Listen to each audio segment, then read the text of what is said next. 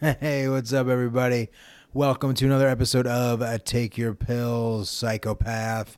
I'm your host, John F. O'Donnell, JFOD. Um, real quick up front, because I always forget to do this. Uh, if you have not joined my newsletter yet at jfodnews.com, please do. It's the best way to stay in touch with me and I uh, I send out these interesting newsletters with uh, written out stories about things that I've been through. I let you know about new uh, YouTube videos and the podcast guests. Uh, also, it gives me this little you know dopamine hit that I like uh, when I see in my email that another psycho has joined the community. So please do that. Um, jfodnews.com. Cool. Oh, also, one thing I keep forgetting uh, to ask is uh, please, psychos, let other people know about the podcast so we can uh, keep growing this thing. That would mean a lot to me. So, anybody that you think uh, would dig it, a, um, you know, the comedy podcast that exploits mental illness for personal profit, blah, blah, blah, blah, blah, let them know. Uh, thank you. And, oh, I have uh, been working really hard on my YouTube channel. Um, so yeah, just type John F. O'Donnell on YouTube, and then the first thing that comes up is my channel. Then click on that channel, subscribe, watch some videos, leave some comments would be awesome. And yeah, keep emailing me at takeyourpillspod at gmail.com. That would be so cool. Let me know uh, what you want me to talk about, any of your personal experiences that you'd like me to share. Uh, yeah, let's go into it. I um I don't know if you guys noticed there was not an episode last week because um, I got to be honest. I think it's a little bit of uh, what goes up must come down. You know how I've been talking about the past number of weeks on and off, feeling like I've had these low grade uh, manic episodes, maybe bordering on hypomania. Um, luckily, it not spinning all the way out. Well, guess what, uh, y'all? The past, I'd say, mm, 10 days or so.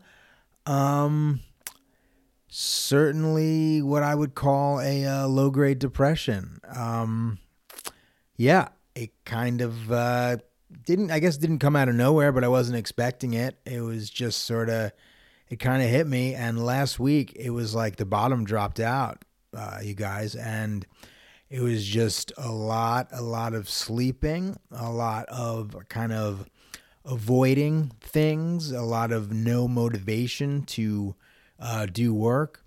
I mean, I can't totally separate it from what is going on uh, in the country. Uh, you know, still the pandemic is going on. Uh, you know, protests all over the country surrounding police brutality.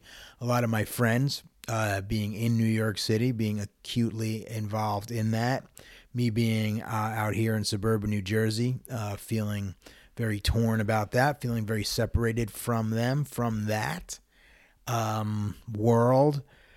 Um, you know, doing what I can on my end. I went to a unity rally out here in the suburbs, people showing their support, pushing back against police brutality.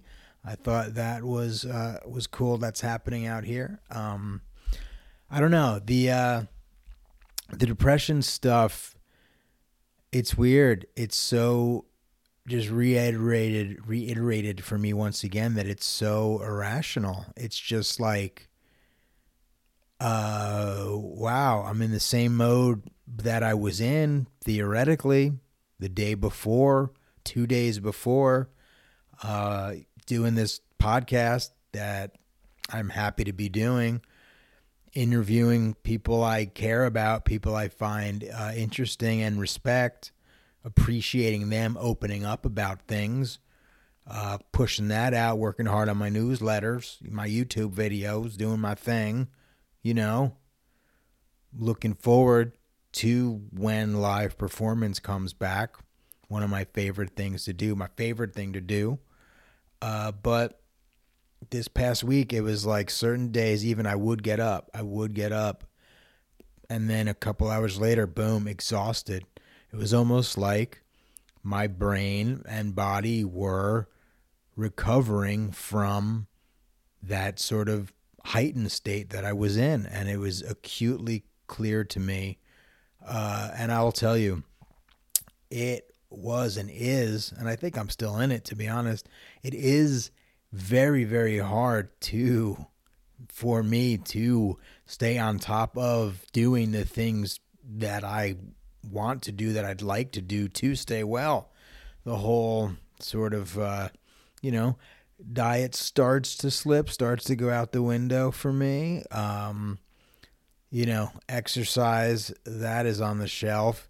Even the the meditation, yoga, that stuff starts to slip all of it for me and it's hard. It's hard when you know when I know those are the things that I'd like to do, but I just don't have the energy or the will. And yeah, so I'm trying to cut myself some slack on it. I was disappointed in myself that I wasn't able to get this episode together last week because I'm so uh, I'm so proud of this episode. I'm so proud of the person that I got to interview. It is uh, a dear, dear friend of mine. He's like a brother to me. Uh, his name is Hans Freiwald. He is a, a great sketch comedian um, in the sketch group The Jerk Practice. It's also uh, the podcast The Jerk Practice. He's uh, a former roommate of mine. He has been there for me through uh, thick and thin. He was acutely, acutely around me, living with me during the uh, epic uh, manic episode of 2008 in Long Island City, Queens. We get into that, and it's uh, it's so so interesting to get to talk to him now because we're very close, and we uh, I mean we're just we're we're very close in the respect that there's a strong affinity and a love and respect for each other. Although, and I, I believe we get into this right up top, is that we're not in touch with each other as much as we would like but our friendship doesn't skip a beat. And it's interesting because we've sort of not been acutely in each other's lives for a while, but now coming back around and connecting in the capacity that we did uh, in this podcast, we kind of compare notes on our mental wellness journey, y'all.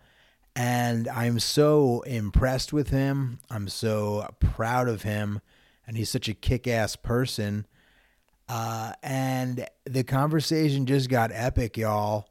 We talked for mm, over a three and a half hours, and I was completely engaged the entire time.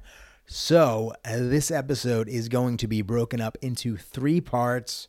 It's my first three parter, y'all psychos. So you're in for a treat. Um, my plan of action is to get all three of these parts out this week. So, part one coming out Monday, part two Wednesday, part three Friday. So then, in my mind, I will have made up for missing last week.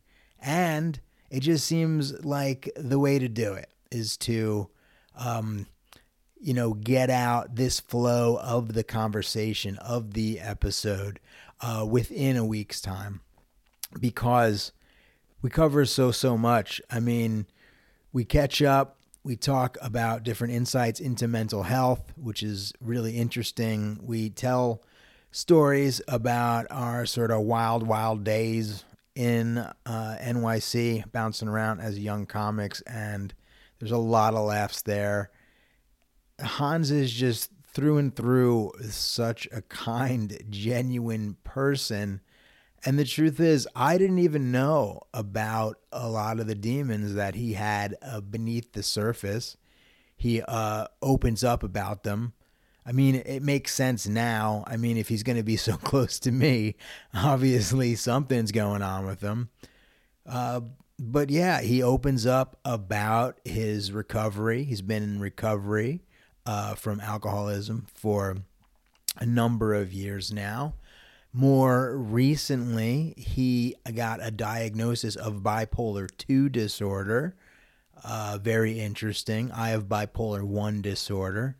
We get into, um, you know, we compare and contrast bipolar 1 and bipolar 2, something that I have uh, wanted to do on the podcast for a while.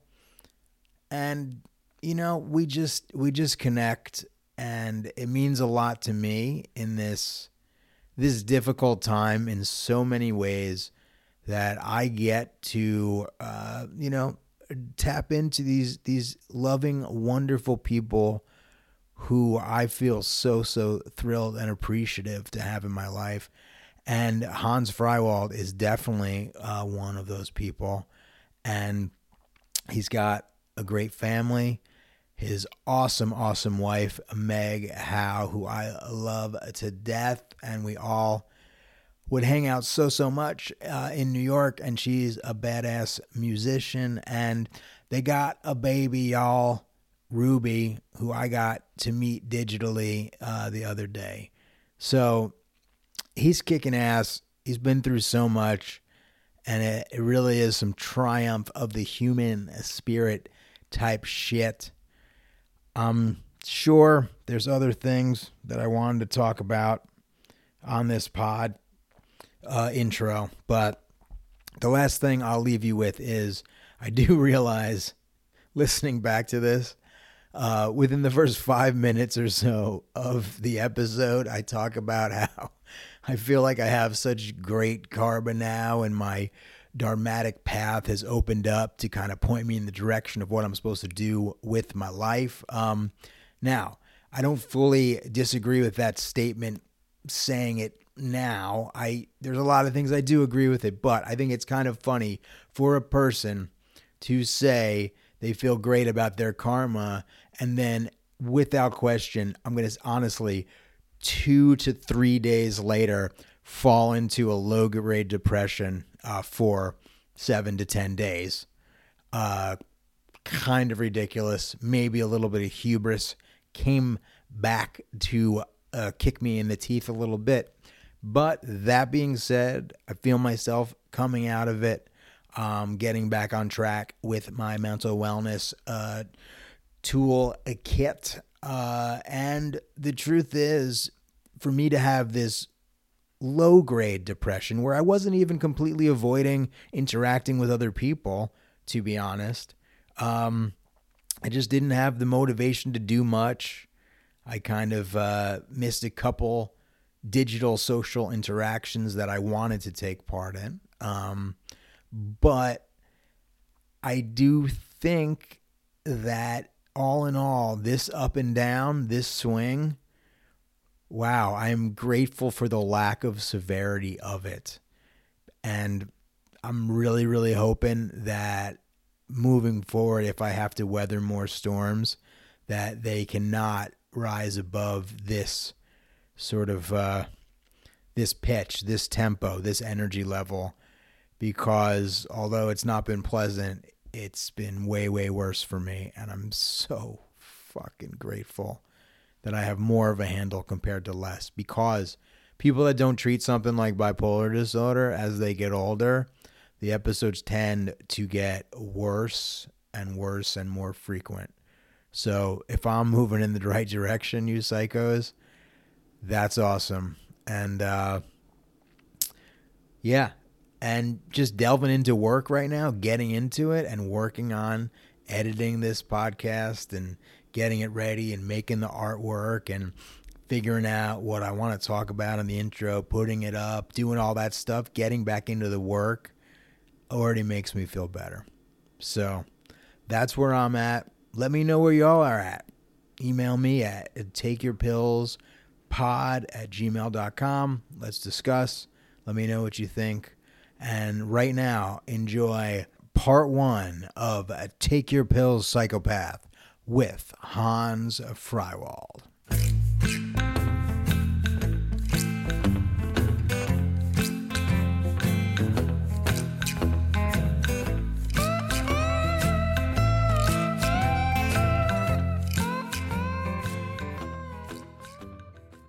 Hans, what's up, man? How are you? I'm good, man. How you doing? Good to see you. I'm good. I'm good. It's great to see you. Um, uh, like uh, I'll tell you. So when we when we talked the other day, because it's like you're one of these people that instantly, even if we're not in touch for a long period of time, right when we connect, it's like the friendship does not skip a beat. Like I always say to people, you're like a brother to me. I love you so much. And it's the sort of thing when we do connect and we do talk, it's so fun that then it makes me think like, why do we suck at keeping in touch with each other? Yeah, no, I absolutely. Like there's so much joy. I have very few friends like that. You know what I mean? There's either um, people I'm I'm in contact pretty regularly because of proximity, or people I'll never ever ever talk to again because I'm isolated and self-centered. And then there's people like you, brother, for sure, um, where it's just like, boom, I know I can, I know I can count on you. I know I can check in on you. Now, why we don't do it on a regular basis, I don't know. I guess you know. It's life stuff. It's life stuff. It's you know what i mean? is what it is and and i don't think that's a bad thing. That doesn't mean i love you any less or care any less or you know in the broader spectrum these people in my life that you know there's such long periods between keeping up. It's just it is what it is. That's why we have such a strong friendship because i know i can pick up the phone anytime day or night and you know and poke you and i know yeah. we're right back at it because i know we have that connection. That brings me a lot of joy for sure I feel the same way, and I'm and I'm so psyched to to connect with you right now. Why don't you? Okay, so give everybody some context. So I'm sure when I do the intro after this, I'll, you know, I'm gonna like I'm gonna definitely, of course, like explain stuff, but just give everybody some context about uh, your version of the origin story of our friendship in New York City. Okay. Um. So I moved to New York in 2005, right? With uh one of my best friends, couple of my best friends, Casey and Henning. I'm sure we'll get into that. My sketch writing partners, partners in crime. Tell them um, right now the jerk practice, dude. Yeah, sketch group, jerk practice. We've been doing it for a long time. We've been sketching in one form or another since 2001 or 2002, starting in Minneapolis, starting way back. I grew up with Casey. Um, that being said, we make our journey to New York in 2005. We have a mutual friend, Timmy, often I hear on on the pods like Timmy from the Whitest Kids, right? Um, Timmy Williams, um, he's a good friend of ours growing up in Watertown, South Dakota as well. Casey and I are doing sketch in Minneapolis, chipping away at the sketch comedy scene in Minneapolis. and meanwhile, we have we have this this friend of ours um, on this parallel track doing sketch comedy in New York and my god like every time i talk to him and see him i was just like that scene out there is like burgeoning and beautiful. And like even the backdrops of their videos is this like gritty you know early 2000s new york. And i'm just like Sure. For you guys listening at home, basically, our friend Timmy Williams is one of the members of the Whitest Kids You Know, which was this groundbreaking sketch group, and they did all this cool stuff. They had a show for a number of seasons on IFC. It was actually the, the longest running uh, amount of seasons for like a uh, specifically for an exclusively for a sketch show, like um because they did an one more season than even Kids in the Hall, and it's great. And the whole that whole crew, all of them are our friends. And Timmy uh, grew up with uh, with Hans and Casey. Go ahead. Boom. Thank God for you. Yeah, I'm. Uh, my details are garbage, man. But uh, so no, this is cool. I love this stuff. I love this stuff. I want to hear. Yeah, this. yeah. Uh, I'm gonna be as uh, as clear-headed and concise as possible. We moved to and all you and- all you psychos listening at home, don't worry. We will get into the bipolar one versus bipolar two. Oh yeah, we fair. also will get into the um you know the uh the kind of alcoholism and uh, substance abuse as a disease uh, mm-hmm. and uh, explaining that and how there still is stigma around that. So don't you guys worry. First, we're gonna just do a little bit of reminiscing about the New York City comedy scene, just like in the episode before. I hope you guys enjoyed it because more of it's happening. Go ahead, Hans. Nice, nice. Let me let me pin that real quick. Can I butter your biscuit real quick? Yeah, butter those biscuits. Baby. I I listen to the pod. I love the pod. I think um, obviously I love you, and I think it's just such a helpful um, tool for those out there listening. I know it's helped me. It's helped me relate, and uh, and just real quick, just proud of you, buddy. That's what I want to say. I love you, man. Well, can I say that that, that absolutely means the world to me, uh, coming from you. Thank you, because you know what? I know in my heart that this is this is the the right thing for me to do. I feel like I've um I don't know. I feel I, I feel like I I know this sounds weird everybody. I feel like I have good karma at this point. I really do. And I feel like I for whatever reason, because I really do try to come from a place of trying to be kind and compassionate to people. It seems like you know my karma's gotten to a point where my dharmatic path, my dharma, has opened up, so I sort of know kind of what my sort of sort of subject in a loose sense know what my kind of goal and my my my mission in life is like my what my karma is to do. And it's to use comedy to try to destigmatize mental health issues. And the fact that I'm doing it means when you give me a compliment like that I can just say thank you. And you know what I'm I'm proud too. I think we're going to all do something great here because the more of us that can connect and we can create a community and we can realize like look, so much of this mental illness is connected with feeling bad about having the mental illness. Feeling ashamed about the mental illness is a big chunk of the mental illness. And Right, that's due course. to socialization, you know? Yeah. I mean, I thought it was profound, but you said of course, that's fine. No, no, no, no, no, I'm no, just, no, I'm just no. kidding. uh, yeah, it's that it's that vicious cycle, man. It's that constant loop, and it's and it's so um, detrimental to to what it is we we're already dealing with. Can you talk about talk about a little bit what it was like for you to kind of get through that?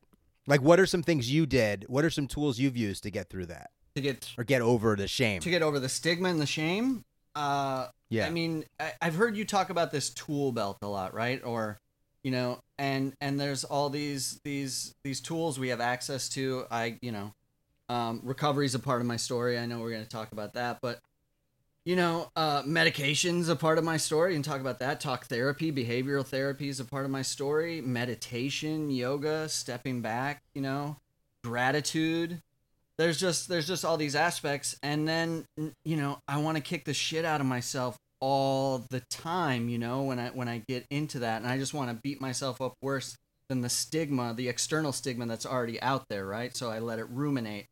And it's not so much like the rumination that'll kill me it's the fact that i'll ruminate on the rumination. You know what i mean? So like it's these racing thoughts and it just keeps going and going and the only way to, for me to break that loop is to step step back. And honestly you know as cheesy as it may sound give myself some self love understand that these are just thoughts. This is just my emotions on the projector that is h face and and this too shall pass. This movie will stop right? And another one will start up hopefully brighter and sunnier but it might be dark and fucked but you know these things they all fluctuate. And and it's the acceptance of that fluctuation that that uh you know allows me to get, to get through 24 hours at a time man for real for real and i'm grateful. It's so perfectly well said. It's so perfectly well said, and none of it sounds silly because it makes it makes complete sense. It's basically it's like it's a lot. It's it's everybody at the end of the day when it's like we look into our mental health tool tool bags. It's not like everybody has tool bags, toolboxes, whatever. Yeah. Like uh, everybody. It's not like everybody has a completely. This is my unique, completely individualistic way to deal with my mental health. Like it's like it's like no, it is. It is. Like, there are the things. It's just it's the idea of being able to do all of them and stay on top of them. It's not. It's it's just like, it's kind of like has to be like a little by little sort of building sort of thing that or otherwise it gets kind of overwhelming. But it's the sort of thing where you and I we've we have been you know uh, working on our mental health and our mental wellness and making our mental wellness central to our life separately from each other. When we were around each other, living together, it's like maniacs in our 20s. You know what I mean? We were fucking, you know, we were fucking partying like rock stars all the time. It was like, you know, we were great friends to each other. We weren't actively like being, you know, like malicious to ourselves, but, or maybe, but like, but you know what I mean? What I'm trying to say is we've gone separately um, because we, you know, we haven't been like acutely around each other like we used to for years. correct But we we're both now meeting up at a point where we've both really put in that work to get our mental health central to our life, and but uh, kind of in separate ways. But yet, as you just said, what you just said, it was basically a lot of the things that I talk about on this podcast that you're doing as well because we didn't come up with these things or invent them. So it's kind of nice that look at us, we're kind of meeting in the middle here as these sort of like, you know, um as people that have kind of taken different roads to get to the same spot and it's it's kind of beautiful. I just I just sort of kind of put that together in that moment right there. Well, I think that's fair, and that's another aspect of of what can you utilize to get over these stigma. It's exactly what you're talking about. It's this podcast. It's communicating with other people. We, uh, for myself, I have something that's been coined like terminally unique. Like I think I'm the only one that has these issues and they're so specific to me then i hear somebody on a pod right? Or i hear somebody on stage discuss it or i hear somebody you know uh in recovery discussing i connect and i go oh fuck. All right that person is going through the same shit right? It's so easily forgotten but of course they are right? Because we are all part of this you know vast connection of fuckery and we all have this the the same issues going on. Of course we do even if people aren't manifesting them or focusing on them or maybe they're not as heightened in them a, as me or you or whatever fuck that it that that nugget is in there somewhere baby maybe they don't dance on it you know maybe they don't dance and, and eat from it every day but it's there and it and they can admit that they have had this thought, even if it's a thought like, thank fucking God I don't have bipolar 2 disorder. You know what I mean? It's still a thought. We're still sharing that little treat. You know what I mean? So there's that aspect. I, I, I agree, I agree, dude. I agree. Anybody that's like everybody that's like right at home and like totally normal and like mentally stable in this fucking current fucking world and situation, that level of detached fucking sociopathy, or whatever, meta sociopathy. I don't even know what the fuck it would be, but I do love the term or phrase terminally unique because there is something about that where it's like me, my pain, my mental illness. It's like no one could possibly ever it's like because that that there that it has that's a that's like even though even if someone feels bad about themselves when they're being like that, it actually is still narcissism. It's like the flip side of narcissism. Yes, yes, you know what I mean? yes, Where yes. it's like You are just You know? as selfish if you are, you know, crushing your own um, well-being as if you're trying to crush someone else. If, if that makes any sense, I that that that was a shitty way to put it. no, no. It's more like you're just as narcissistic if you're trying to crush yourself with the equal kind of gravitas as you are if a narcissist is trying to like build themselves up to think how special. yeah, they are, like ego sort of inflation and ego deflation is all self-centered um, uh, worship or whatnot. Because you you can't you can't get out of yourself if you're doing that, right? Whether you're inflating yourself or deflating yourself, you're specifically in self, right? And for me, the only way to cover and get through the day is to get the fuck out of my head, get the fuck out of my body, and try and help someone else or connect with someone else, or you know what I mean? Because because when I'm you know when I'm focusing on myself, you know I got a lot of I got a lot of issues to uh, that are that are there for the for the focusing, you know. You know it's so funny though? It's like I feel, and this is something I feel. I feel like I've always, I've never, I've always just seen you. You've always been so good to me, and it's always like been so much fun. Like I've never seen any of that stuff. Like I know it's there, and I know it's probably why we are so connected and, Right. and get along with each other so well. But I guess part of me is always like, oh, in my friend group. Everybody must just think I'm the most. I'm like the insane person, Mm. and everybody. So then, like relatively speaking, everybody else is just sort of normal. And I still, in the back of my mind, sometimes when I'm around people, even though I'm like, wait, objectively, everybody is. We're just everybody's just seeing me, and we're happy to see each other. Nobody's like, oh, here comes crazy Johnny, Ooh, you know. But that- yeah, yeah, yeah, yeah. there's still that little tinge back there, right? That it's like, oh, they know I'm this damaged, wounded person, Ooh, you know, yeah. and so they're gonna probably compartmentalize me or keep a little bit of distance. They're probably not going to be as close with me as with other people. Like even if they accept me as a friend, it's going to be at arm's length because I'm damaged. You know, it's like I feel like I've transcended most of that, but I think it's an important thing for me to eloquate because I think maybe other people can relate to that.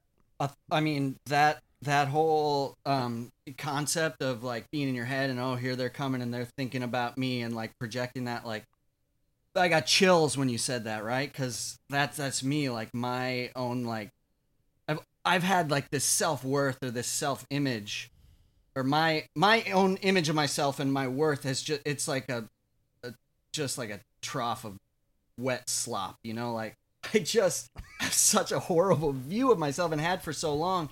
And then when you say something like that, like as far as well, I always thought you were like even keel and, and I was always on this side of the, the street or whatever, it's like, no, no, no. Like I've just always had this deep, dark, Midwestern secret loathing and it makes me sicker and sicker and it gets more toxic and toxic as the cauldron boils because I just hate myself so much. And that hatred just gets stronger and stronger and stronger because I'm holding it in, right? Like this, this, these secret, these well, these feelings of anxiety and and these stress levels are secretive, and these secrets are killing me. You know what I mean? And then eventually, you know, it all it all came to the surface and exploded. But like, yeah, I totally I totally get that. Like, I'm in my head so much of the day, you know, like what does this person think of me? I want them to like me. Uh, what can I do to make them like me? Oh, I guess I'll, I'll, I'll shower them with compliments, you know, or uh, you know, which is obviously a defense mechanism. Or you know, what what can I do for you? Because secretly, I just want to do this for you because I want you to like me. So it's where it is self-serving again, right?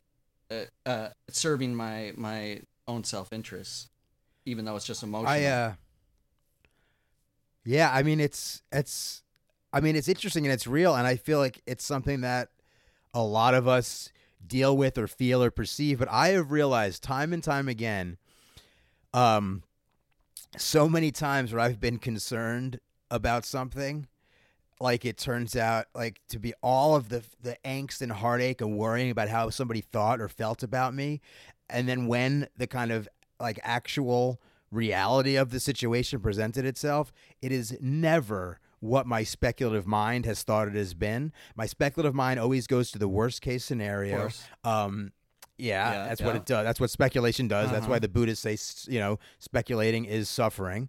Um, uh, but sometimes it's like, it's like the people don't even remember it. You know what I mean? Like I, I called my, I think I may have mentioned this in a, a bunch of podcasts ago. I don't know, but anyway, my good friend Heather that I went to college with, Mm-hmm. When I was manic, my first manic episode in uh, my freshman year of college, I like kind of like bullied her into letting me borrow her car because I wanted to go down to Dearborn, Michigan to go to this Hindu temple because I thought I was supposed to go there for the Hindu woman's 50th birthday party. And then I did go there and I took my shirt off and I went into Uh-huh. a bridge and everybody was like, What's going on? And then she invited me to sit down and eat dinner with her family for real. And then she said to me, I believe that Krishna sent you to me as a gift for my 50th birthday party. Mind exploded. Right, My right. insanity validated. No offense, her insanity validated, whatever. Okay. Yeah. yeah. So anyway, I felt bad about that for a really long time. Me and Heather have recently got back in touch, and she's like, and and I was like, hey, I just wanted to say, oh, no, I actually wrote out a story about it, and I sent it to her. And sh- and she and I said in that story how I was like, oh, I felt I still felt bad about that in the story. And she was like, hey, I remember a bunch of stuff from that time. She's like, but I don't even remember that, dude. Right, Like, right. don't sweat it. And there's been so many more instances of that. One today, literally, because I get so crazy about this shit. Like, I texted a friend of mine, my friend Negin, Negin Farsad, Mhm. brilliant comedian, has an awesome podcast called Fake the Nation, um, like a, a political comedy podcast, and um, and I've been texting her different articles or an email or some stuff here and there, not even like a bunch, but here and there, right? And then I was like, oh, she didn't get back to me. I'm like, holy shit, am I being presumptuous by like sending her stuff like unsolicited? Like she didn't ask for that. Like why am I doing that? You know, and like and like it's like so. So I finally emailed her. I mean, I texted her today after not hearing for a week because she just happened not to get back with me. Probably because oh, you know, she's got like uh daughter who's like not even a year old, you know what I mean, and is like Right. running her own fucking podcast and uh, doing a ton of shit, whatever. You know what I mean? Um, so I texted her being like, "Hey, I didn't mean to be presumptuous about that. I was just sending it," and she was like. She was like, message back. She's like, "What are you?" She's like, "Ha ha ha!" Like, what are you talking about?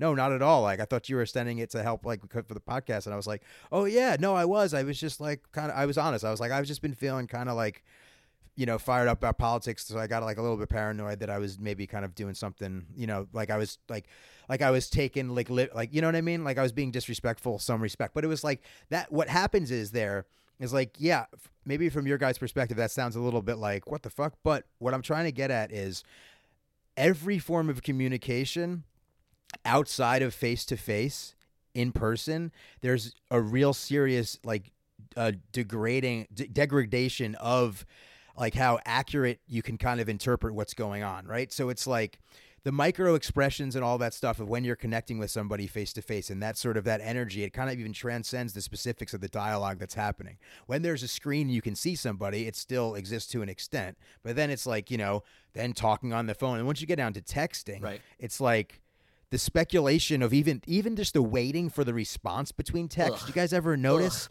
You know what I mean? How that feels, right? Yeah, the So disconnect and, is, and it is palpable. It's just it's horrendous. Yeah, yeah, and especially for what you're talking about for somebody that lives in their head from, you know, at times, I should say, not not broadly.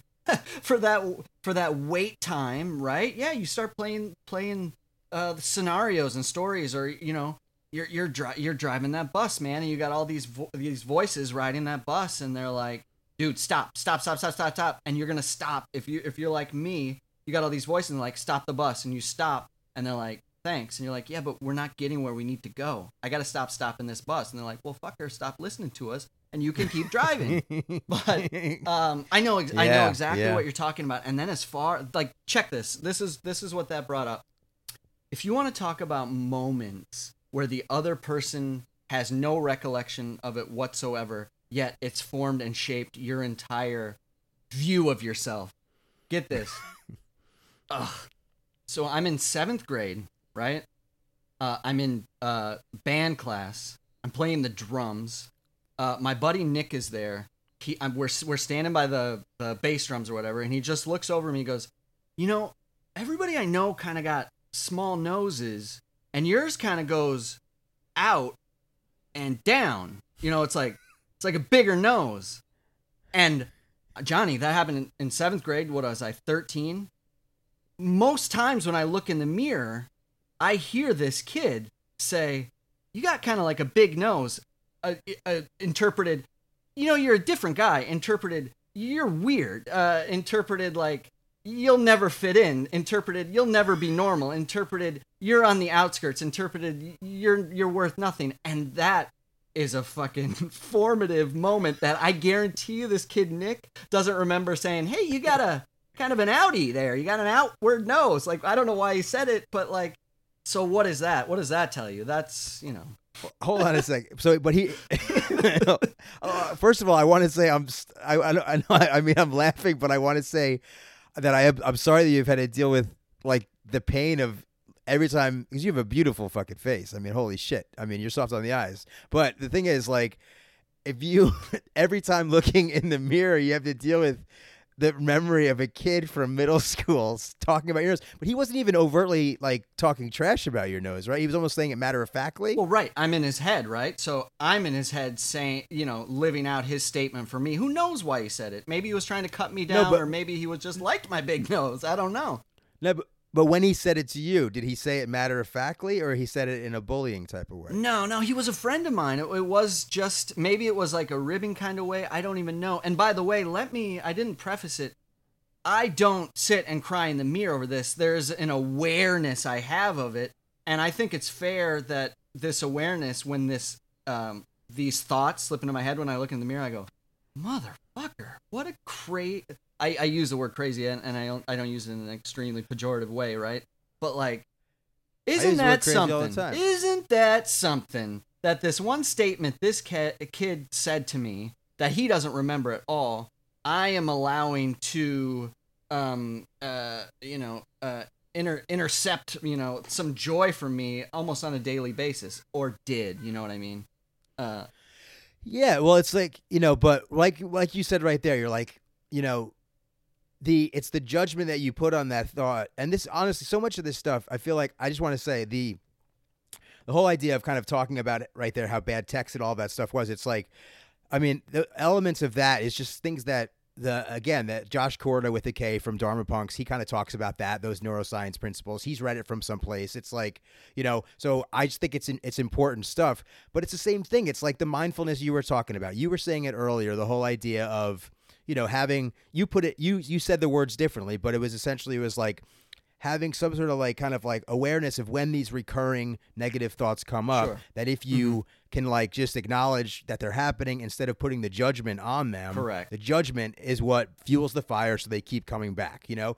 What i wanted to say earlier was you said a version of that that meant the same thing but it's like yes that's what we all have to do. And just because we know it doesn't mean you can just do it all the time. It's a constant practice. So that's why i think it's okay to keep talking about it. And i promise you psychos listening we're just going to keep talking about it on a bunch of episodes moving forward because it's the constant practice. That's why it's a meditative practice. That's why it's a mindfulness practice and we're to fucking practice together and we're to make it fucking fun and hilarious It's a communal Um, ride. It's a communal ride, and that and that is wildly important to to understand that because we just you know, in uh, I've probably said already, and, and I'm done saying, um, uh, in case I sound cheesy, but fuck that. Like, you know, there's nothing. You know, we we hop on the boat, we hold each other's hand, we talk about what's fucked up in our head, we talked about what's what's joyful and happy in our head, and and you know, and that's what gets us through another day. At least at least in my life, right? And that's and that's what this podcast helps. It, it, it's an aid. It's a tool. It's a it's a mechanism to to keep that boat going, baby. Why? Why the fuck not? You know it is, dude. We're you know, it's like what else? What else are we gonna do, guys? Like all we have, all we got is each other, y'all. Like this is the fucking. Come on. I mean, we we need. Okay, obviously, among so many other things, like you know, our healthcare system is fucked up. Healthcare systems are fucked up in other places too. Like it is all, you know what I mean? Like it's better here, it is, but uh, there. I mean, it's better there, it's worse here. Relative, yeah. But it's like we have we have we have each other we have people with experience with all these different things like people who have emailed me you guys at takeyourpillspod at gmail.com with your guys stories that's been helpful Mm. with topics ideas to talk about that's been awesome um, because it's like i you know what i you know i'm gonna i'll tell everybody what i got to do. This because this made me feel really good. Um, i'll just say very briefly like um, a friend of a friend they were going through something. They were going through a um they had they had their first manic episode didn't have any context for it um i was able to get connected. We all had a nice chat and that person that was a that was a net positive for that person. And that made me feel awesome. It was a net positive for me too. For me to be able to do that it actually almost makes me cry right now because that is a redemptive thing for me you guys. That's redemptive for me. You know because i i know i know that my actions over the years even though unintentional, have caused pain and difficulty for people, people that I love. You know, I still know now, being back in the house now with my mom and my brother, we're all getting along. But even since I've been here, at times when they've been worried that uh, that I might spin out and stuff like that, you know, they're we're all like getting along. But I could see beneath the surface how how worried they are and that they they don't really get to have the bandwidth or they don't get to have the space to actually really express that or feel comfortable expressing that and it's made me realize like oh wow there's healing that needs to happen on their ends that I'm just realizing. And I'm actually kind of realizing it and it's uh and I'm, ex- I'm and it's it's emotional but it's also exciting. Like this is this is the work because when we push through that and I know that we will it's just going to make our relationship even closer. And that's why I wanted to ask you first I want you first I want you to respond and say what what you're about to say but I also wanted to double back and talk about when you were saying one of the tools that you have in your tool uh, tool belt is um is grat- practicing gratitude. And i don't know if i know enough about that or if uh, maybe i do it intuitively to an extent but uh but maybe we could talk about that. But go ahead say what you were going to say. Well, I can I can utilize the two in tandem. Like so as far as me utilizing gratitude, it's like seeing you um quite frankly get emotional there. Like I have so much gratitude for this moment we just shared because cuz it's a very special moment and it's unique and it's one only you and I will share. Listeners, yeah, but you're on the fringe. Like we just I just you just let me into your world. So that that that piece of gratitude or that that that piece of your world I can be so grateful and hold on to and that that's what moves me on to the next moment it's it's that living in the moment and then for you specifically on what I was going to say regarding that it's your realization of what you're seeing you know happening with other people like that's that's a gift right there. Uh, I mean let alone the gift of being able to read have an outreach to somebody else going through something that you have experienced dealing with, with something you are uniquely experienced in aiding and helping with. Like that is such a gift man. Like you have to you have to give that away in order to keep your own the only term i can think of is like sanity or wellness right? You you if you if you give it out like that's selfishly you maintain your own well-being really. I mean obviously these these are things i believe in and have attained through you know part of my story is recovery for sure right? But that that's a huge part of it man. Like just being grateful for for small little treats throughout the day uh, make the day as a whole like all that much better. And you know my days are not all tulips and toffee. You just saw what like what i go through in the mirror sometimes you know little nose voice in my head. But but that's okay. There's gratitude in that too. There's gratitude in the awareness of that because dude there's nothing funnier than being able to step back and seeing how bananas bananas cake that is. You know what i mean? Like being able That's to amazing. But but I I don't mean that in a negative way. That is a treat to me. Like I love love love love love stupid shit like that. Like we were talking about earlier before the pod. You have a character named Carlton S. Doomp.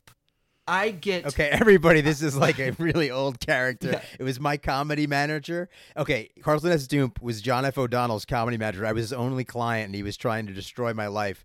Uh, he basically he got me drunk. Uh, he got me like blackout drunk off of moonshine, uh, and made me sign away fifty one percent of my life rights. Like that's the backstory. It's a beautiful backstory. It's a beautiful character. I get limitless joy to this day when I'm driving, when I'm walking, thinking about you naming that character. So it's it's meta, right? I picture you in your little room, and we'll get to. We haven't even got to how we met, by the way. And I, I, uh, you know, I promise we will. We'll double. We'll, we, we will double back. But what we are sure. doing right now is what I want to be doing. Of course, of going. course, absolutely. But it's me picturing you coming up with this backstory, this character, and then mwah, giving it the name of Doom, which is just a play dump. on dumb. Pronounced. And that is that brings me limitless joy because that is the stupidest thing ever, and it is that that is where at least my comedy sensibilities um, tend to lie. And I used to fight that a lot. If it just just real quick on comedy, I'd be like, no, I have to be uh, intellectual and and introspective, and I was like, but uh, now that I've stepped back, now Johnny's got that taken care of.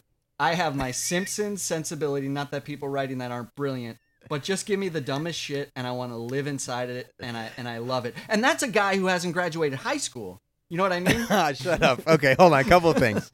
Everybody listening at home, he's okay. I first of all, I like stupid shit too. I like a lot of dumb comedy. I fucking love funny stuff. I came up with Carlton S. Doom. Oh, Okay. yeah, I didn't mean to turn it on you. Also, also another thing is that you guys, I would call him. So he would also his nickname would be he would call himself the Doomster. Oh, yeah. So there was like two oh, things. you know what I mean? so And then he would have a song. He'd be like Doom Doom Dong Doom ba Doom Doom Doom Dong. Well, actually, his voice was kind of different. He'd be like, Well, hello there. I'm Carlton S. Doom, aka the Doomster, aka Doom Doom Dong Doom ba Doom Doom Doom Dong. Keep the head spinning. That is a hip hop lyric. And he's like, whatever. There- anyway, no, but- no, no, no. There was a timing on your initial, the initial video you showed me.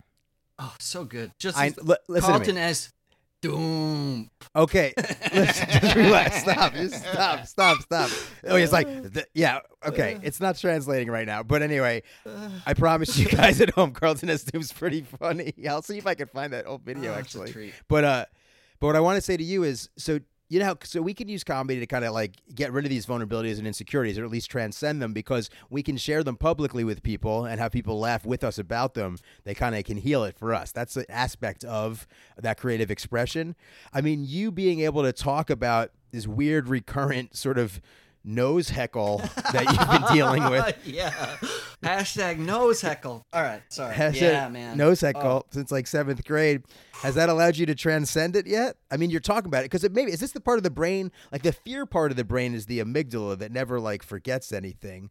But I don't know, is this sort of recurring thing? I don't know. I don't know what part of the brain, but like the fact that you talk about it now and you're aware of how ridiculous it is, that must have taken some of the power away of it from it, right? So hold on. Again, college, uh, not college, high school education. The amygdala. Oh, okay, hold on. The wait, amygdala can't- holds the fear, anxiety uh, aspects in your brain. Is that true? a couple of things i yes yes it is like little fear guy that you can't like you can't learn you can't you can't like teach it to go away you know what i mean you can only like exposure therapy it you know what i mean like you have to like you can't like it's like let's say you're dating somebody and then it goes really bad and you don't want to go on that it's like okay better example uh me and first of all okay just LIC. We lived together in Long Island City uh, when I had one of my most extreme manic episodes ever in my life, and H Face was acutely aware of that. Uh, we're gonna get to that Yeah. because we now because it makes sense because this is what it is. It's like after all that shit went down in our place in Long Island City, Queens, on Vernon Boulevard, um, off of Vernon Boulevard on 47th Avenue, for years and years and years after that haunt, Yeah. I could not walk down that street, Ooh. even when I could walk back to LIC, and even as long as it took me to be able to even feel comfortable going back to the creek in the cave, and how beautiful Mm. it was that I got roasted the first time I went back there. That was a that was a beautiful thing. But yeah. That was cool. That felt like I was like, oh wow, okay, I am. You know, my my community of comics are not letting me, you know, hobble back into this this venue that we started. The Kingdom of Heaven and the Jerk Practice were the first comedy shows there, and um, I'm gonna pin that. And yeah, then- yeah, yeah. you know so so it's the sort of thing where it's like i you know i didn't like you know hobble back in there like you know they ripped me a new asshole which is so beautiful it's like a great like com- it's a it's like a it's a it's like a sign of all this mutual respect and love you know so that was awesome but what i'm saying is the amygdala the because of the trauma that i experienced there and the trauma that i i knew that i caused there and the trauma i felt towards myself because of the trauma that i caused there i just couldn't go near our old place. Like i couldn't. And if I didn't sort of acknowledge that, address that, figure out, and also figure out that that process of self forgiveness, uh, then I never then that feeling would have never gone away, and that is why people like let's say somebody you know falls off a bike or something like that. Uh, you know they're gonna have that anxiety thing forever until you know, like if it gets bit by a dog or something like that. It's gonna the stuff is gonna sit there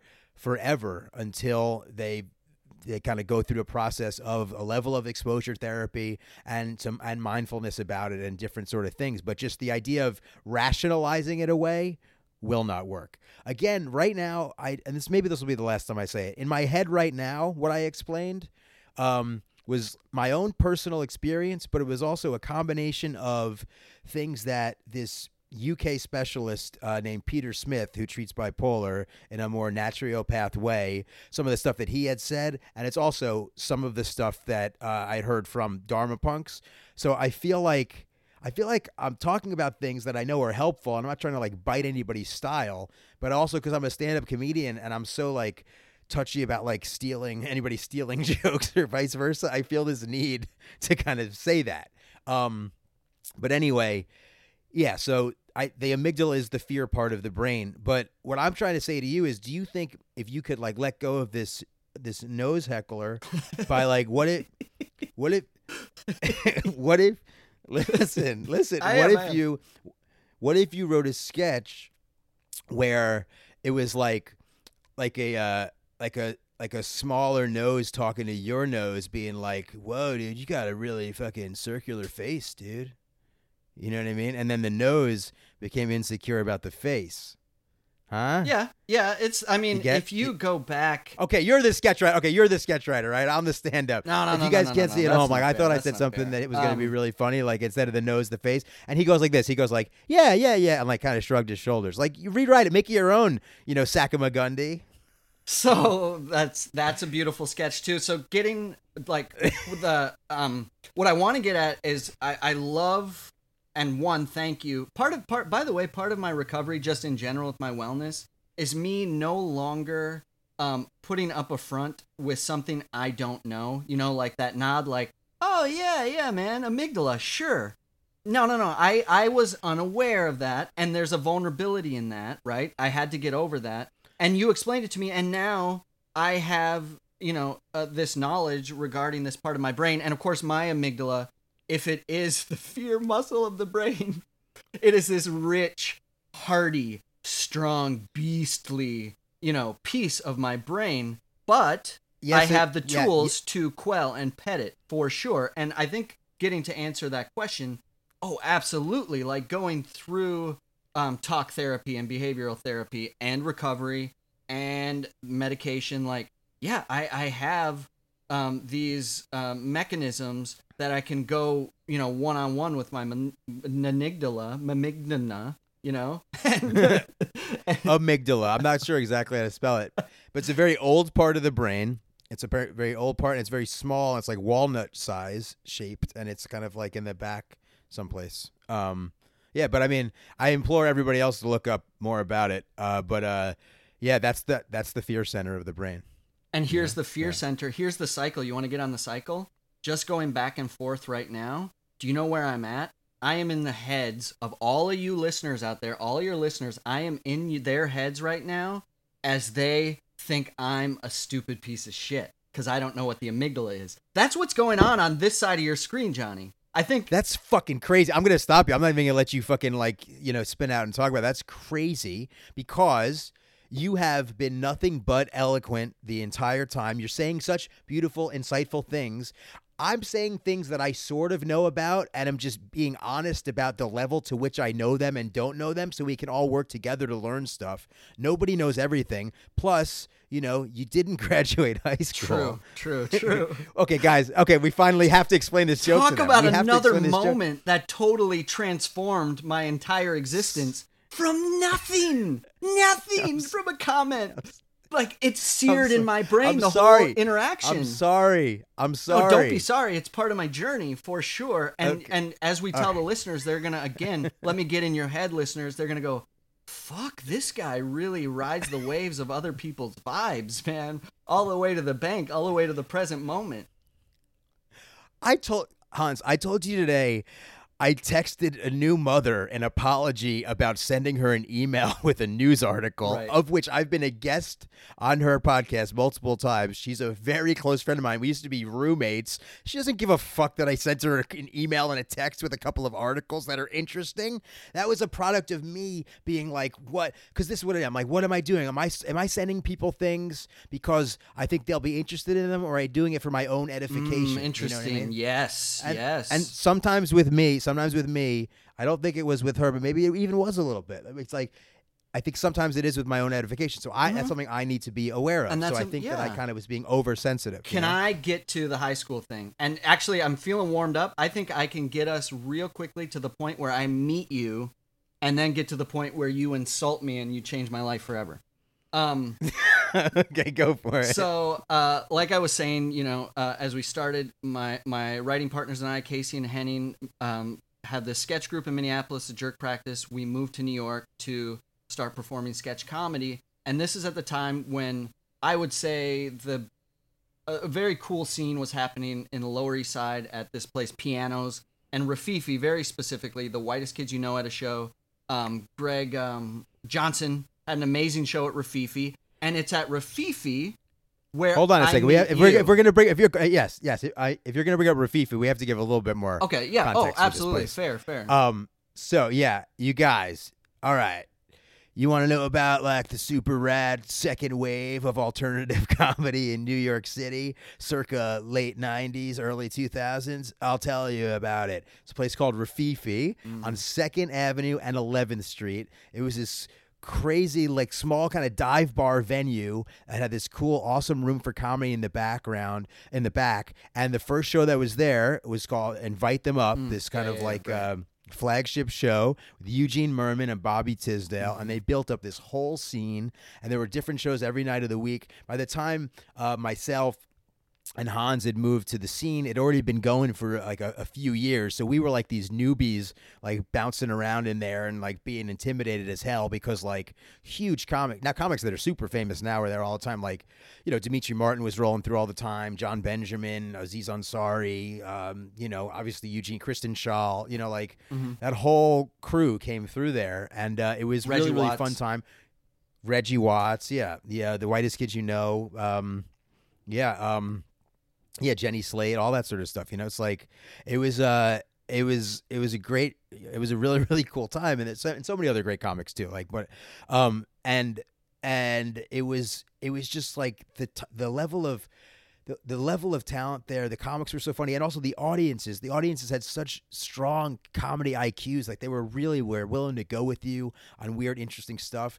And it was just, it was just such a fun thing. It was like you were like, you're like, oh, I'm, I'm in this kind of New York City comedy scene, and these people are so funny that it's like, wow, if I put in the work, I'm gonna get broken down and built built back up and I can, you know, I'm going to I'm going to get really good at this thing that I care about and love. And also we were just fucking partying all the time too. Right, right, right. and getting shit faced every night. Yeah, but it was fun as hell, man. It was great times, you know? oh, So, go ahead. Yeah, yeah, That's yeah. where we met. that's where yeah, that's where we catch up and you're talking to that that amazing, you know, alt comedy scene late 90s, early 2000s. You're talking to the guy who was on the periphery of the periphery of the periphery of it, baby. no. So I um I'm I'm hanging out with with Timmy obviously and I'm starting to meet all these who will be prolific comics, not to say they weren't prolific at the time with their ideas and and their their, you know, presence and concepts and whatnot. And all of a sudden, this Midwestern rube is plopped right down in the middle of it, right? And and that's you know that's like me coming down on myself a little bit, but it's very very true, and that's getting back to that awareness of it. Just feeling super anxious and uh, unworthy and and nervous, and and and you know you put out those when you do feel like that. In my opinion, those vibes are transmitted, right? So uh, at least in my mind, it was very hard for me to connect with people, and if I was connecting it wasn't necessarily the healthiest um, of connections or or or I couldn't really make um, uh, an honest meet. And then I meet you. I meet you at Rififi, and you were one of my uh, earliest New York friends, to be quite frankly, uh, to be quite frank. And um, and we connected, and you were kind and gracious and generous with your comedy and your thoughts on the scene and your thoughts on the city, because you know y- you've been there longer. You're from the Northeast, right? I'm from South Dakota, and it showed, and that's fine. Watertown, now. South Dakota. Oh. Yeah. And um, and it was really hard for me to navigate. And thankfully, people like you and and Reggie Watts and um, Vince Averill and Jesse Pop and and all these people that that uh, and and many people that I can't even name like uh, or that are too many to name like were generous in in in allowing me to like um you know feel more comfortable in the scene because but I was always um it was intimidating for everybody, dude. Yeah, It's- it's- sure. You know what I mean? Like I was intimidated all the time, you know, but everybody was. It's that's a challenge, but it's like, it's like, uh, you know, it's trying to pursue. You know, it's like you know, carve out your kind of your niche in the New York City comedy world. You know, it's like, but. But you were not. It wasn't. It was never like, oh, Hans is around. It was like you were part of the crew, dude. You're the best. Like it was hilarious. Like you, were you, you were hilarious. You were wearing that like you were ironically wearing the uh try and burn this one. He wore it, guys. He like so we're talking about the East Village. Everybody is just like you know.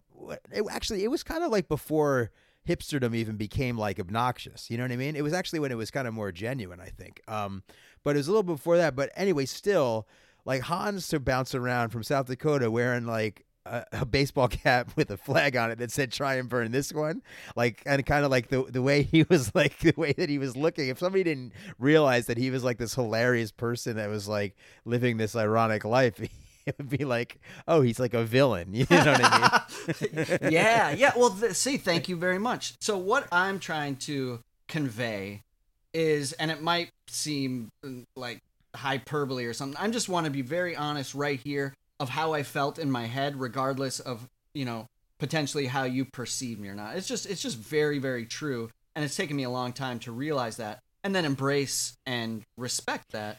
But you know, and and like you said, we're not terminally unique. We're all walking around with these with these balls of emotions that we're you know juggling and trying not to you know let let fall out of our hands in front of anybody everybody else. I meet you at Rififi. You're generous. You're you're you're loving. You're kind. You're funny as hell.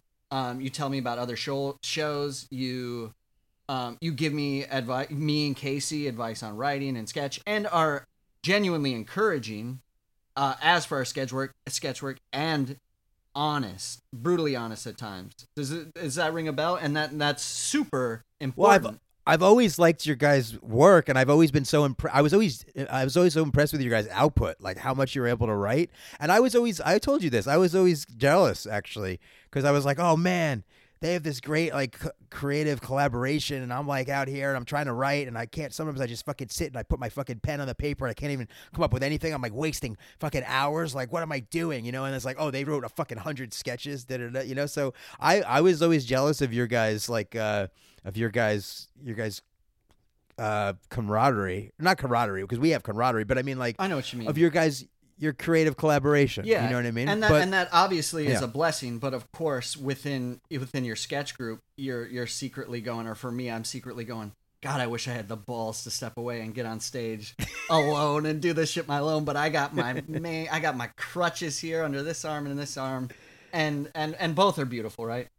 Um, so we start hanging out, and this leads us all the way up to. He used to come into a bar I used to work at, kind of towards closing, right in Chelsea, um, on 23rd Street, and then afterwards we'd go hang out, drink a little too much, and and talk comedy, talk whatever, and really really fun times. I just remember um, very iconic walking down like Seventh and Eighth Avenue, the way it, it used to look then, even though it wasn't that long ago. And you turned to me at one point. We're walking down Eighth Avenue. I, we're like in front of a vacuum store or something. I say something that I, I don't necessarily think is profound, but I think is reasonable. Now, I wish I knew what I said, but I think it was a reasonable statement of reasonable intellect or competence. And you turn to me and you say, and you say, did you graduate high school? And I laughed immediately. I laughed. So, and it was an, because it's such an, it, to me, and by the way, uh, there's the graduating high school doesn't mean shit. You know that is this is not meant Yeah, to yeah. Um, diminish anybody that doesn't want to graduate high school. Didn't that, that's a non-issue. Anyways, Yeah. I'm laughing, expecting to, and the look on your face was so genuine, like you were asking me a genuine question because you truly believed I didn't graduate high school, and it wasn't just that look. So I saw that look. It was the it was the shift of you going, oh. Oh, I guess I'm wrong, and I caught the talk about micro expressions or whatnot. And I was like, "Holy shit!" So, so, and now that you know what goes on in my head, what do you? Oh think? God, what it felt awful. Oh my God, that's the worst person for that to happen to I could ever fucking imagine in my life. Oh, A oh. couple things though. Couple things though. Couple things though. First, when I said that, I swear to you, I swear to you, will you maybe you won't believe me. I swear to you, when I was saying it, it wasn't a sort of thing where it was in response to something that you said that I thought was like stupid or questionable. So I was like, "Did you graduate high school, dumb dumb?" That was not it. In my mind, I was like, "Oh, Hans is like this really interesting, like outsider, interesting character. I know he's like an artist. I know that he went to art school, but like didn't have like." In my mind, you didn't have any sort of kind of like traditional upbringing or anything like that. So I was like, oh, maybe he didn't even like go to a regular high school. So I was like, that's why I was like, did you graduate high school? Like, that, Right. It was not. I, wait, wait. So first, second of all. You're completely wrong. I remember where we were. We were not walking down the street. if you say we, were, outside, at, a, okay, sorry, go ahead. Not to interrupt you. I think we were at. I think it was called the West Side Tavern because we were drinking with fucking Dave Attell. Yeah. it was one of the. Remember, every once in a while, late at night, he would kind of bounce around over there, Yeah. and we would be in there. So it was that bar where you'd walk in and. You know, and it was the bar was right on the left, and the pool table was in the back. We were standing right outside there smoking a cigarette, and that's when I was like, "There's no way this motherfucker went to high school." I'm just kidding. Ah. but but that's that's when I said it. No, is that is that you don't really Well, like now that? that? I'm recalling, it, I recall then turning away and seeing Dave Attell laughing with you about my lack of education. Shut the fuck up. Uh, po- it's possible, you know. Uh, you know, so far off, I create these scenes and narratives, especially as a as an alcoholic. Like I've created an entire world that probably hasn't happened because I'm trying to fill in all these blackout gaps in my life, and some of them are some of them are are quite romantic, and others are maybe Yeah. a little um, demonic than than they actually were. If you want to talk about well, people, places, and things, and not wanting to go near certain areas because you feel like your skin will fall off because because they're waiting to arrest Yeah. you around every corner. Yeah. couple couple things. Okay. Um fuck. Okay, so yeah, so you so you romanticize our story that it happened in front of a vacuum cleaner store, but but okay, that's the first thing. Second thing, before I forget, I really I think that you've gotten the uh I've gotten the short end of the stick on this one because you have made fun of me for saying that to you for about 15 years now Right. and it's always funny and i'm always immediately framed as the heel in a funny way and it's funny number one but also now that i know that it, it got its grips into you like like real deep it actually has worked out in your favor because you put yourself through college later in life and studied super super hard and like and you love history and it like whether you had an insecurity about not graduating uh, from college or not, the the fact that you thought that someone could think could look at you and be like, that motherfucker didn't graduate high school, motivated you to get a college degree. We are getting somewhere here in me because my life is just catapulted or by these heckles. There's the nose heckle so that that caused me to have all this like self these self image problems and go to the gym even though it made me miserable because I wanted like uh, I wanted to get Oh out yeah, you got jacked. right? You got jacked at one point. All out You of insecurity, right? All because of the nose heckle. I went to high school because of the JFOD high school uh, college because of the JFOD high school heckle. That was four to five years of my life, you know, as an adult. Like think of you know, But- obviously I'm I'm maybe dramatic, but there's something deep there that goes, oh yeah. Remember that that that guy I respect that that smart that smart comic who's a friend of mine. He didn't even think I graduated high school. I guess I'll go. I guess I'll take all of these requirement tests, eke my way into a community college because I didn't do well in high school. Eke myself into a community college, get my grade up to a 4.0 so I can go to Columbia, and then not because I didn't have the money, and then go to a different school, and then all of a sudden I find myself with this degree and going, well, I showed him. it's really fucked up. oh yeah, because you got into Columbia, right? No, God, absolutely not. Oh. I I Oh, I got a letter that I could. You went to. LaGuardia. They're like, we might we might take a look at you because it was um real quick for the um uh, uh what the New York um city schools. you went to La, you went to LaGuardia Community College. Yeah, yeah, yeah. Why why am I blanking on it? CUNY, CUNY, City University Yeah. of New York. Um, LaGuardia College had this um, um, scholarship program with Columbia, which you know subsidized your education drastically. So underprivileged kids who could afford to go to a community school under CUNY could potentially go to one of these Ivy League schools. That's it. I got a And letter got- to attend a conference, and in my head, I'm going, "Well, they wanted me, but I can't afford it. Fuck you, world. You're all against me." That's beautiful. Uh, you got, well, then you got a history degree, right? No, I got a uh, creative writing degree with a Oh. minor in history. Real, Oh, yeah. real, come in handy, my friend. No, I, I, You're already a fucking, you're already a fucking established, experienced writer for 15 years. exactly, You know what I mean? Johnny. Exactly. It is all escape. Going to the gym, it is escape from myself. Going to college, it is escape from gym, nose heckle, college, high school heckle, and then all the heckles in between, obviously. And these these are representative of this, you know, false narrative that I've the false narrative of a treadmill that I've been running my whole life on, which I'm acutely aware of. And this is the forum to talk about it. No, I won't go look in the mirror after we're off this and go, nose heckle, nose heckle, nose heckle. But when I'm being open and honest about my mental um, uh, well-being on in this podcast on this forum, I am gonna let it go, baby, because I think that's so important, right? That's part of it. Like It's appreciated. yeah, it's very yeah, appreciated. We are all Do it. jumping Yeah. around. You know, we're all boxing with these amygdalas, right? But that doesn't mean I'm gonna, you know, you know, um, have these race, racing thoughts when I go out and, and, and kiss my daughter goodnight. Hopefully, you know what I mean. We okay, get couple things. So we, yes, what we got to do is so keep going. So keep keep talking about. So you, you get basically get us to, uh, LIC sure. and the creek. We'll go through that. Um, we'll talk through that fucking situation.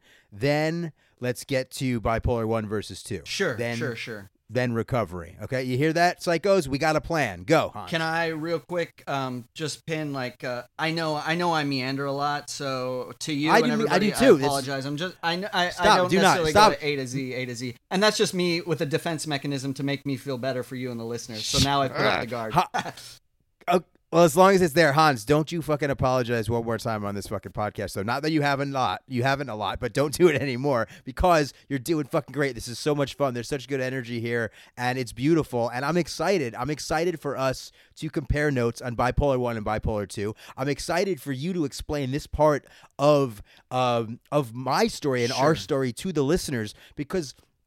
I think that now, just from having Sean on the last episode and having you, I think this is the first time they're sort of getting uh, insight into this kind of like this history and lineage of of comedy. Because that Rififi scene, that was the second wave of the alternative scene. But guess what? The Creek in the Cave, that was the third wave of the alternative comedy scene. And we were very, very, we were very, very central, central to the beginnings of that. And that's pretty cool, you know? Oh my, Uh, yeah. but yeah, anyway, go ahead. Absolutely. To um, I don't know if it's for me to say that, but I did listen to you and Shawnee talking, Sean Patton talking on the last episode, and it's just such a stellar, beautiful episode. And I thank you both for it. And anybody that hasn't listened to that should absolutely listen to all your episodes. But that was that was very that was that was very baby. sweet and and very nice to Thank hear you. hear your conversation. Now, and I guess that that transitions into uh your uh, our journey together moving forward, right? So really, I should um, get your biscuits ready because I'm gonna slather them. There is so much um, gratitude I have towards you because you have this insatiable. Um, is insatiable a fair word? You have a very, um, you have a drive that is very admirable, and uh, and uh, and your comedy runs alongside it. And luckily, I was there in your orbit um, to to benefit from this drive, right? So what I'm getting at to that is getting to the creek and the cave because you were actually the one. I was floundering out in deep Brooklyn. Me and me and uh, I dragged you guys out of Sunset you Park. You did, you did, and that was uh, and that is a like like you were almost pulling it- us out of this like cocoon because it was very comfortable. We had a very sweet, safe um, environment in Sunset Park, Brooklyn, and we were doing our shows. But you were like, "Hey, there is a scene here. There's a place." And now LIC is LIC, and maybe I'm a rube, but at the time that you introduced me to it, it was not LIC. And for those of you that understand, know what I'm saying. And you said, "Hey, People didn't even know I have to. I had to tell people where it was. You know what I mean? Sure. Like they, I, I was. I had. A, I felt like I was on the tourist board of Long Island City because it's like, you know what I mean? It's like just north of Greenpoint, South Queens, but a lot of people didn't know the place was there. Then go ahead. Yeah. I, I just remember walking out of the subway in the uh, the Vernon Jackson stop and feeling like I had walked onto an, an alien planet. It was so open, yet uh, you know I just I was just in Manhattan like ten minutes ago. You know I was like, where the fuck am I? Anyways, so you take Casey and I and Jerk Practice along for the ride. Specifically, Casey and I, you take us into this uh, into LIC, and we we get this amazing apartment together, which from day one was was uh, a lie because one of us always had to to sleep on like to duck under the windows because this woman didn't want three of us living there. But more importantly, you took us into what would be I'll let's call it the the third wave, the creek in the cave comedy scene, and that's you, dude. Um, it really is. Like I heard you. That was what I was um, on the episode with Sean dropping jerk practice there. And yes, we got to do a bi-weekly show or bi-monthly show with you Yeah, every other week. Bi-weekly. There was the jerk practice and there was the Kingdom of Heaven. But you went into this club. You talked to Rebecca. They were doing music there. They were about to not be able to have any entertainment because the neighbors didn't want the noise. And you were the pitch man, the driven comedian, the driven artist that said, you know what? You could do comedy here. It's not as loud. It won't be as disruptive. Let's give it a go. And look where that where that came from. I think a lot of people well, I shouldn't speak for anybody else. I'm I'm very grateful for that. And and that uh that colored my the rest of my essentially at least my New York comedy career, right? Cuz that's where I met so many people. That's where I gained so much knowledge. That's where I got to I I uh, all my creative output essentially happened uh, and and and it was really beautiful. And so that's where where our journey goes, and then it goes a little awry when And we had wait before before we get to Orion, I just want to say we had fun, Oh, man. very much, Wasn't yes. That, that was Yeah, that was like the those were like the most fun days. You know what's cool? I posted. I found a picture. Found an old flyer of uh, of me and Timmy Mm-hmm. because me and Timmy Williams we started a show called uh, the Kingdom of Heaven, you guys, um, and it was like because Tim, me and Timmy wanted to start like an open mic together because he he was doing a ton of sketch and he wanted to start doing some stand up. But what was funny is like right when we started, like I wanted to write sketches, so I'm like writing sketches for me and Timmy, and he's like, he's he's humoring me and doing them, but he like the last thing he wanted to do was more sketches. But remember, we would dress up. I would dress up as Jesus F Christ, then he would be Altar Boy Timmy. oh, absolutely, of course, You know what I mean? that's um, Um, I don't know. That was telling you, but uh, but anyway, yeah. Um. So so what I just wanted to say was like I posted that picture on Facebook and uh you know I just tagged a bunch of comics from like the from from the scene and just the uh the kind of positive response of everybody being like oh like really remembering and enjoying those days. I was like yeah that was a really really fun time you know. Um, Yeah, and I thought that was yeah, I thought that was really yeah. cool. Let's not yeah, let's not overlook the joyful aspect of the, of that period and the growth, man. You talk about being prolific and writing sketches. We couldn't have we couldn't have had that opportunity unless we had to pump out sketches. Of course, we were potentially looking back, and you never should. Maybe should have held off on having new material every week for a sketch show, like having a new hour of material as four guys that, um, uh, you know, Oh yeah, you guys put that crazy pressure on yourself Oh, that you were like wild, huh? generating new shit all the time. Yeah, because you were like, oh, you know, what if people come back and you know what I mean? But also, I mean, you know, it was like oh no, I was only saying I was only just trying to like cap it by saying that those were uh, really fun times and I just I feel grateful to have gotten to, you know, be a part of it and play the role that I played played in it, you know, and I think it's cool. Um, and I'm glad that the venue it still it became a became a full time comedy club, and it still is. it still But is, right? Anyway, Absolutely. yeah. it- So go ahead, go ahead. Um, well, we had gotten to Awry, and tell me if it's fair that I've gotten there. And uh, it's not necessarily my story to, to tell, except for I will, I can pull the curtain back to a conversation you and I had uh, a few days ago, right? If I if I may. Okay, yeah, let's uh okay, let's I'm going to I'm going to frame it then. Should I frame it a little bit? yeah, please. Yeah, that'd be that'd be fine. Yeah, of course. Okay. All right, guys. So, now we're into um we're into 2007. Mhm. Uh you know, the, uh, the the Creek in the Cave this rad comedy venue in LIC that uh, me and some friends we're been, we're going in there. We're starting shows. We're developing it. Um, a lot of comedians are coming out. It would be the only time where there would be like you know, we'd have an open mic in New York where there'd be also real audience would come out to see the shows. That's very rare in New York. And we did this special thing where we would do these shows and we would have uh, the comics that would go up, and then you know the ten that we picked out of the bucket. Then we do like a, a, a late bucket pick spot called the Funny Come Lately, and then we would always have the, a thing called the Comedian of Merit, uh, which would be a comic that was somewhat more established, uh, or it was like a friend of ours that's really funny, you know. And, that, and then, then they would close out the show with like a fifteen to twenty minute set, and so that was like a cool experience to get to be able to do that in New York because it's hard to get stage time like that, and just because of the time frame and just how it all kind of came together, comics that went through and did that, it's like Reggie Watts did that, you know, uh, Kumail did the show, Kumail Nanjiani, uh, Amy Schumer did the show, Anthony Jeselnik, uh, Pete Holmes, you know, like, and I'm, I'm, sure there's a gazillion people, like, I can't even, you know, Absolutely. but, uh, so so that was a cool thing and it's just like the camaraderie there and the scene it just became like such a fun thing and like so many comics would hang out and we were all like trying to figure it out and get better at stuff and trying to like un- wrap our head around the scene and you know and we kind of created our own our own scene there and it, and it really helped then. There was an expansion so there was a whole bunch of shows there but as all this stuff was happening at some point my one of my biggest nightmares in life came true. That nightmare being that when i was in uh, new york and i'd already been establishing myself um, and establishing my reputation that i would have another one of these manic episodes like i'd had in college and that i would sort of like you know lose my shit and fuck up my reputation and burn all of these bridges and like my my mental illness would take away my dream that i've been working so hard from for and you also have the mentality as younger comic too where it's like if you don't like hit all your marks and like if this thing doesn't happen and then this thing and then this thing then you're like you're fucked and you're like not gonna make it or whatever. So it's like all that sort of stuff coming together. And you know it you know what? Unfortunately i did. I got sick. Um in april of we're talking now now we're now we're into 2008 so everything's really building in 2007 we're into 2008 a number of comics go down to new orleans for a um for a, a comedy for a comedy festival Yeah, that's that right. uh yeah that sean patton actually put together. Mhm. um the guy who was on the last one um oh ps side note uh remember how we were talking about sean being a bedwetter in the couch? Guess whose couch that was? Hans's couch everybody.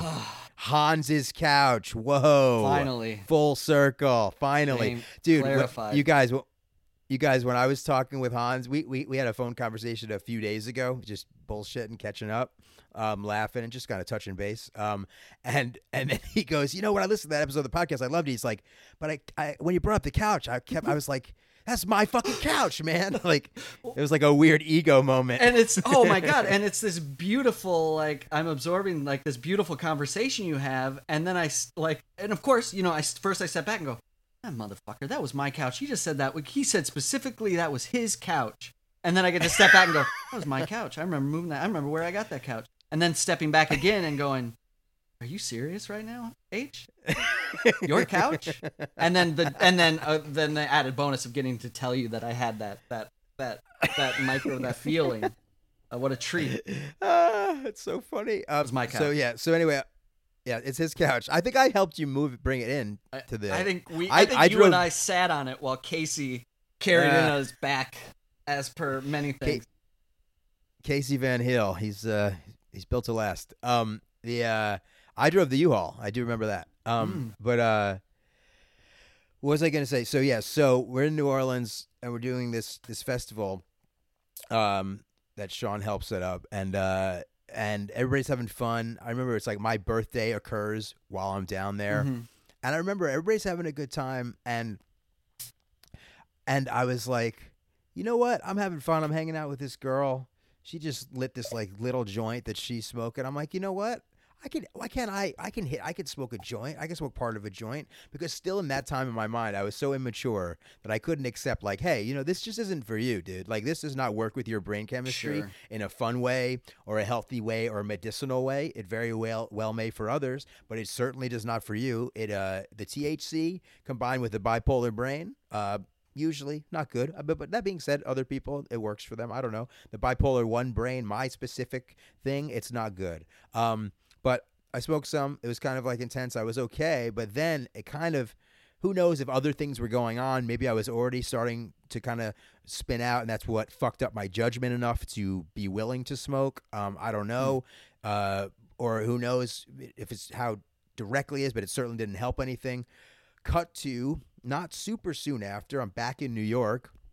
Start start spinning out, start revving up, start getting really manic, and then once I start getting uh, more manic, then all I want to do is smoke weed.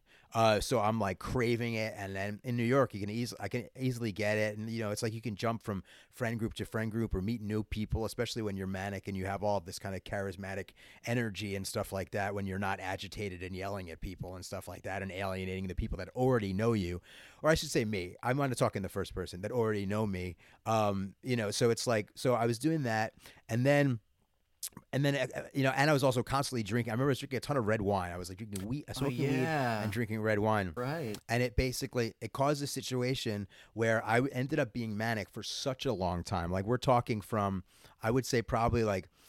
April, sometime in April of 2008 until November of 2008, which is like really crazy. And I was I was in and out of jail. I was in I was I went over to Ireland. I was in I was in jail in Ireland. I came back. I was still at the place. It was a, it was like really messed up. I ended up in a hospital in Queens in Elmhurst. I was there for two and a half months. Uh, I didn't get out until mid January of 2009. Dealt with it in a depression all the way until late summer fall of 2009. Uh, you know, and then I I I, I found figured cultivated the, the courage to come back to the New York City comedy scene. And honestly, then the kind of comedian that I became coming out the other end of it is like that that's anything I did any stand up I did before that it was just not viable because I was forced to be honest about everything from the second that I got there. I didn't brush one speck of dirt underneath the carpet at all uh, because and that allowed me to have people not feel uncomfortable around me and also allowed me to heal and it allowed me to begin this sort of process of being like okay I'm going to turn all of this pain into comedy and uh, that's going to allow me to become uh, better at comedy because if I could figure out how to make that shit funny, I could figure out how to make anything funny. Um, uh, but before that beautiful little kind of like a re- like little redemption I talked about, there was a lot of uh, pain and trauma and fear and uh, fuck upness that I did and caused and wreaked havoc in New York, in Long Island City. Essentially, I got kicked out of an entire New York City neighborhood, you Right? guys. Oh man. So now, with all of that, I want you to H face as completely honest, brutally honest. Everything like your your recollection of things, because there's things that you remember that I won't remember, and just let's do it because it's redemptive for me. God knows the psychos love hearing about it. So, uh, have at it. Sure, sure. So, yeah, man, that's so important. Just real quick, that aspect of, you know, it didn't just form your comedy; it, like it formed who you were once you were able to be honest with it and accept it and then you were able to grow and and form your material from it like of course of course like that is that is a gift right there like and it, and it's so clear in all you know you're to tell everybody where they can they can hear your stand up if they haven't heard it and all of that and and I don't know if you have stand up actually do you have access to your material out there before potentially that 2007 um manic episode if I can call it that right is that fair um and after Well, the only stuff that I have out there is from uh, late 2009, 2010, moving forward. Sure. So I don't. I. I mean, there's there's clips of it someplace where I have it like uh or whatever, but it's nothing. Uh, nothing that's out there because like honestly, it was it was like. uh you know what? Honestly, somebody at one point somebody told me like, "Oh, you know, take your if it's really old shit, Oh, maybe take it off of Uh-huh. YouTube or Mhm. whatever." Um, so I did, and I have to see if I could uh, find it. So the uh, the quick answer is uh, is I guess no, no, I don't. which is uh, absolutely the right thing. But wh- I mean, the, the what we're talking about is inherent in that. In what happened before was not a fully formed Johnny O'Donnell. And my heart breaks. I was still you funny. I- of course, I was- I, I know. I knew you then. you know, of course. I wasn't like tragically unfunny, but like No, no. uh, you know, it's just, but it's a different thing. I, I'm, I'm gonna say it. I'm gonna say it. I hit a new fucking level. Like I came back, and it's like I turned that adversity, that adversity, because I didn't allow it to defeat me. It made me more human, and the fact that it made me more human, uh, made me more creative. It made me more uh, insightful into myself, and I was able to take that that that pain and make it funny. And also, uh, manic episodes are really fucking funny. So it's like I don't even have to come up with jokes, you guys. I just have to like tell you things that happen to me, i.e., you know. You know, making my friend borrow her car so I can go to a Hindu woman's 50th birthday party and take my shirt off in there and go into a bridge and then have her sit me down next to her and tell me that, you know, Chris just said I'm, you know, brought to me as a gift. I mean, that writes itself, Hans, you know? Circle of life. It's uh yeah, all of that. Um, there's this maxim or whatever you. It's it's not how you fall, it's how you get back up. That's it. Like that's it. Like we like gotta that. fall, man. You gotta gotta fall to get back up, and you get back up stronger. You dust yourself off. A li- you you learn a little bit more. Like oh, I, I when I fall, I get dust over here a little more than over here. Let me let me focus on this part. And then you fall again, and you learn a little something else, and and and that's how we grow and and that's really important you know failure is a is a gift man it just sucks at the time you know what i mean Yeah. Yeah. I mean, that's why you're so gifted. Burn.